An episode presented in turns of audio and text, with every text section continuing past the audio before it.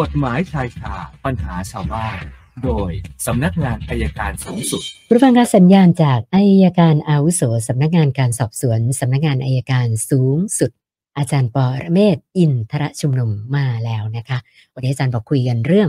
พักการลงโทษนะคะ สวัสดีค่ะอาจารย์คะ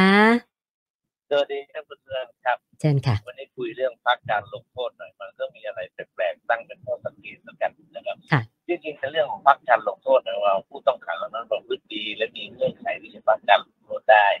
ก็ให้พักการลงโทษโดยออกจากเรือนจำไปบ้านที่ใดก็ตามทีนี้ปัญหามันอยู่ตรงนี้กับปัญหาพักการลงโทษของประเทศไทยมันแปลกหน่อยตรงที่กลายเป็นอำนาจของราชทัณฑ์ค่ะแต่พักการลงโทษของต่างประเทศเนี่ยมันเป็นอำนาจของศาลอ๋อ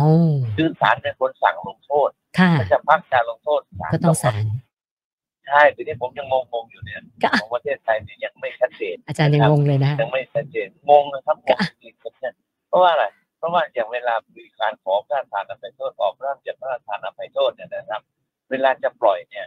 ต้องมีคณะกรรมการเอาไปเสนอศาลเพื่อให้ศาลออกหมายปล่อยค่ะไม่ใช่ราชทัณฑ์ปล่อยเองแล้วพอผมคิดว่าถ้ามันเป็นอย่างนี้ยต่อไป ก็คนติดคุกก็ไม่ต้องกลัวค่ะ เราพูดแบบหยาบๆภาษาไทยอะนะวิ่งราชทัณฑ์อย่างเดียวปรับต้องโทษชั้นดีปรับไปปรับมาลดวันต้องโทษออกทำงานข้างนอก แล้วให้เหลือตามที่กำหนดแล้วมันก็ออกได้อืมตรงนี้แหละครับ ผมบอกว่ากระบวนการยุติธรรมก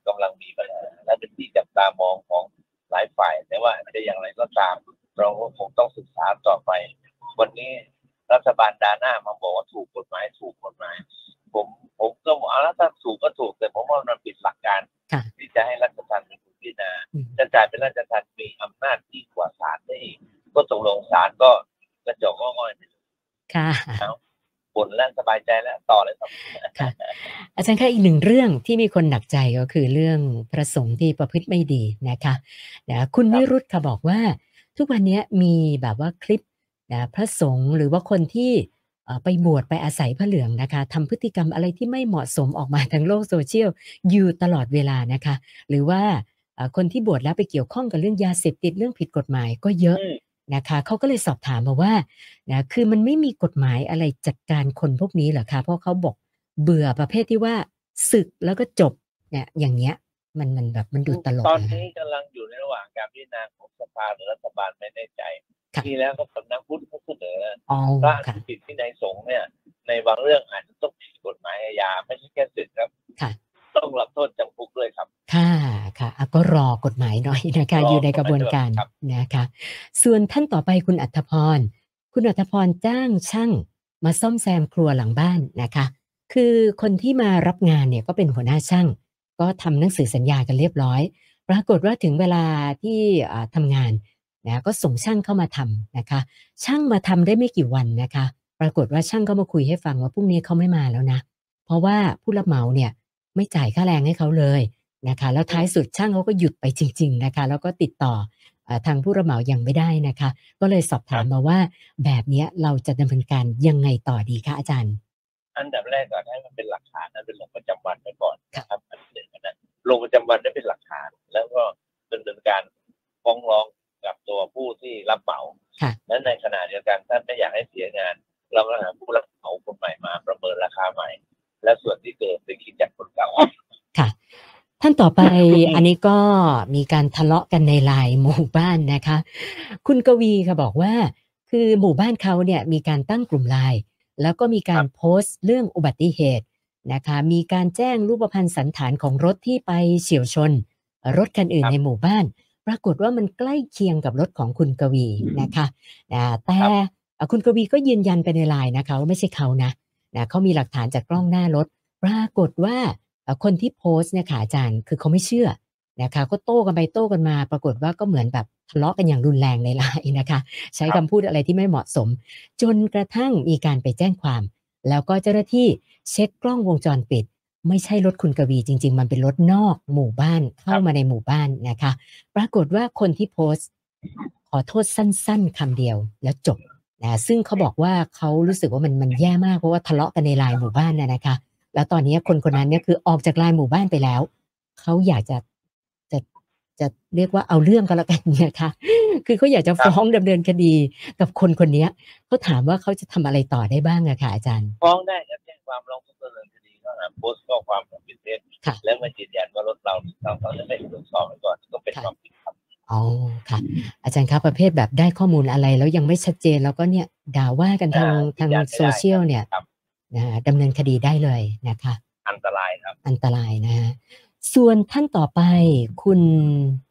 เอ่อยุทธพงศ์นะคะ คุณยุทธพงศ์บอกว่าก่อนหน้านี้เป็นลูกจ้างบริษัทเอกชนนะคะ แล้วก็เอ่อตกงานได้ 8 เดือนแล้ว เขาบอกว่าครับก่อนหน้านี้เรื่องภาษีเนี่ยเอ่อบริษัทเป็นคนดำเนินการนะตอนนี้เขาไม่มีรายได้อะไรเลยนะคะ ก็เลยสงสัยว่าเอ่อเรื่องทางภาษีเรื่องสรรพากรเนี่ยเขาต้องทำอะไรไหมคะอาจารย์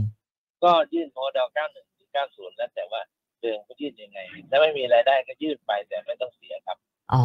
ค่ะนะท่านต่อไปก็เรื่องการเป็นลูกจ้างบริษัทเอกชนเหมือนกันนะคะ คุณชาญวิทย์ค่ะบอกว่าเอ่อเขามีปัญหาขัดแย้งกับเจ้าของบริษัท แล้วก็สรุปว่าคงไม่ไปต่อนะคะ แต่สิ่งที่เขาถามมาก็คือว่าไอ้การลาออกกับการให้บริษัท ให้เขาออกจากงานเองเนี่ย มันจะมีผลต่างกันยังไงบ้างเหรอคะอาจารย์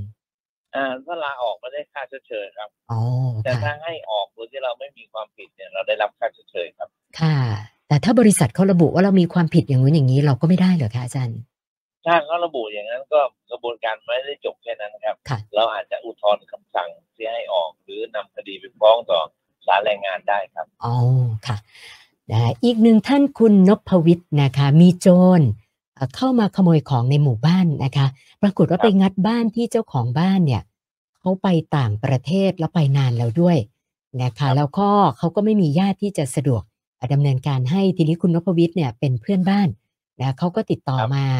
นะบอกว่าอยากจะให้เป็นธุระไปแจ้งความดำเนินคดีแทนเขาเนี่ย เจ้าตัวก็เลยสงสัยว่าเอ๊ะแบบเนี้ยเราเราไปทำแทนได้หรือเปล่าคะอาจารย์ ได้ครับข้อหารักทรัพย์เราไปกล่าวโทษแทนได้ไม่ได้ร้องทุกข์นะครับค่ะถ้าร้องทุกข์เป็นเรื่องของผู้เสียหายแต่เพื่อนบ้านไปกล่าวโทษแทนได้ แต่ปัญหาก็คือเราจะรู้ไหมว่าทรัพย์สินอะไรของเขาหายบ้างโอ้นั่นนะสิคะอ่าตรงนี้คือตัวปัญหา ถ้าเราถ่ายภาพไปให้ทางนู้นดูเราต้องยืนยันอันนี้หายหายหายค่ะเราก็แจ้งตามมันนั้นก่อน แล้วถ้าตำรวจมาจับคนร้ายได้ก็ดำเนินคดีได้ครับท่านต่อไปคุณคมสันอันนี้ขอคำแนะนำอาจารย์นะคะเขาบอกว่าครับผมเขาเนี่ยเป็นหนี้บัตรเครดิตก็หลักหมื่นอืมนะคะ แล้วก็ล่าสุดเนี่ยบริษัทเอ่อบัตรเครดิตก็ติดต่อมาว่าจะฟ้องแล้ว ทีนี้ครับคุณคมสันบอกว่ายังไงเขาก็ไม่มีเงินจะจ่ายหนี้ให้เลยนะคะ ครับครับยังไงดีคะอาจารย์ทำยังไงอย่าดีงนี้ครับ ผมแนะนำว่า เปิดหาใน Google นะคลินิกแก้หนี้ค่ะแล้วไปที่คลินิกแก้หนี้นี้ก่อนว่า เราเป็นหนี้ไม่เยอะ มันมีความสามารถจะชำระหนี้ได้ไหมถ้าสามารถชำระหนี้ได้ภายในสามปี ดอกเบี้ยก็เหลือร้อยละสามเท่านั้นเองแต่ถ้าเราไม่ไปจะให้บัตรเครดิตฟ้องก็ร้อยละสิบแปดค่ะนะครับ แล้วถ้าเราฟื้นขึ้นมาเนี่ยภายในสิบปีก็ยึดทรัพย์ได้โอ้เพราะว่าให้ลองไปดูก่อนว่าไหวไม่ไหว นะครับเจรจาได้ครับ ค่ะค่ะ ท่านสุดท้ายคุณพรชัย อันนี้สอบถามแทนภรรยานะคะ คือภรรยาทำงานที่โรงงานแห่งหนึ่ง13ปีนะคะ แล้วจู่ๆเนี่ย โรงงานเขาเอาประกาศมาปิดเลยนะคะว่าเขาจะปิดปรับปรุงโรงงานชั่วคราว แต่ไม่มีการแจ้งกำหนดว่า แล้วจะเปิดทำการเมื่อไหร่นะคะแล้วก็มีการเรียกพนักงานไปเซ็นรับเงิน ซึ่งเท่าที่สอบถามเพื่อนร่วมงานเนี่ยคือคนที่ไปเซ็นแล้วอะค่ะอาจารย์ทำงานมาเกือบ 20 ปี เขาชดเชยมาให้ 20,000 บาทนะคะ คุณพรชัยกับภรรยาก็เลยปรึกษากันว่ายังไม่ไปเซ็น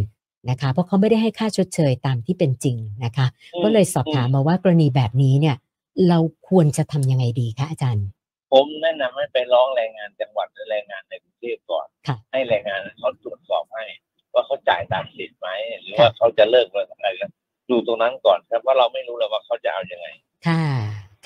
วันนี้เติมมา 8 คำถาม สัปดาห์ที่แล้วค้างอยู่ที่ 194 ก็เป็น 202 คำถามแล้วค่ะสองศูนย์สองโอค่ะเคครับ เดี๋ยวพรุ่งนี้คุยกันใหม่ วันนี้แค่นี้ก่อนครับ ได้ค่ะ วันนี้ขอบคุณมากค่ะ สวัสดีค่ะ อาจารย์ปอระเมศวร์อินทระชุมนุมค่ะ กฎหมายชายคาปัญหาชาวบ้าน โดยสำนักงานอายการสูงสุด